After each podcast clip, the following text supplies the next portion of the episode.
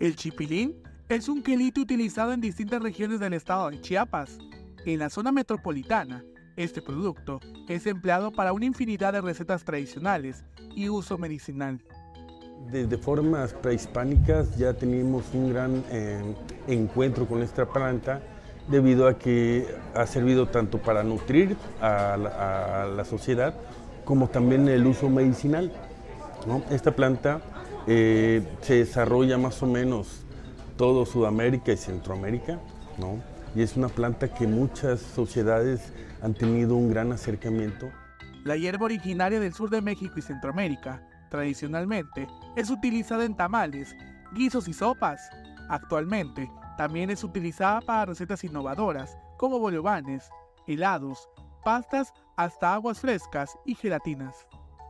Es que es una de las plantas que ha tenido más auge y más reconocimiento en la mayor parte del país. El chipilín puede prepararse desde aguas, aguas frescas, postres, helados, galletas.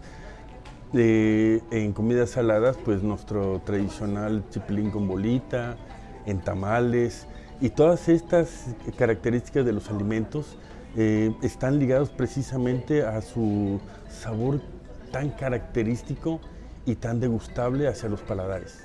Sin dejar a un lado la manera más tradicional de consumirlo, que es en tamales y sopas, el chipilín ha tomado cierta relevancia en los últimos años para la creación de nuevos platillos. También está el espinazo de puerco, que está hecho con chipilín y con verdolaga, que la verdad es una, una comida muy rica y que ha tenido mucho auge, ¿no? Eh, los tamales de hoja de plátano que están hechos precisamente también de chipilín, que anteriormente eran con queso, no eran con pollo, y ya el pollo ya fue introducido ya de forma contemporánea, ¿no? Porque en la época prehispánica no teníamos ni pollo ni puerco. Entonces eh, se ha ido evolucionando de forma continua esta planta.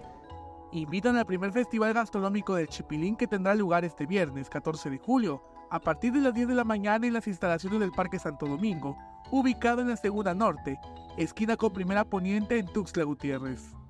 Invito principalmente a la sociedad tuxtleca a que venga a participar, a que venga a ver qué platillos de innovación tienen y que vengan a pasarse un buen rato. Para Alerta Chiapas, Eric Chandami.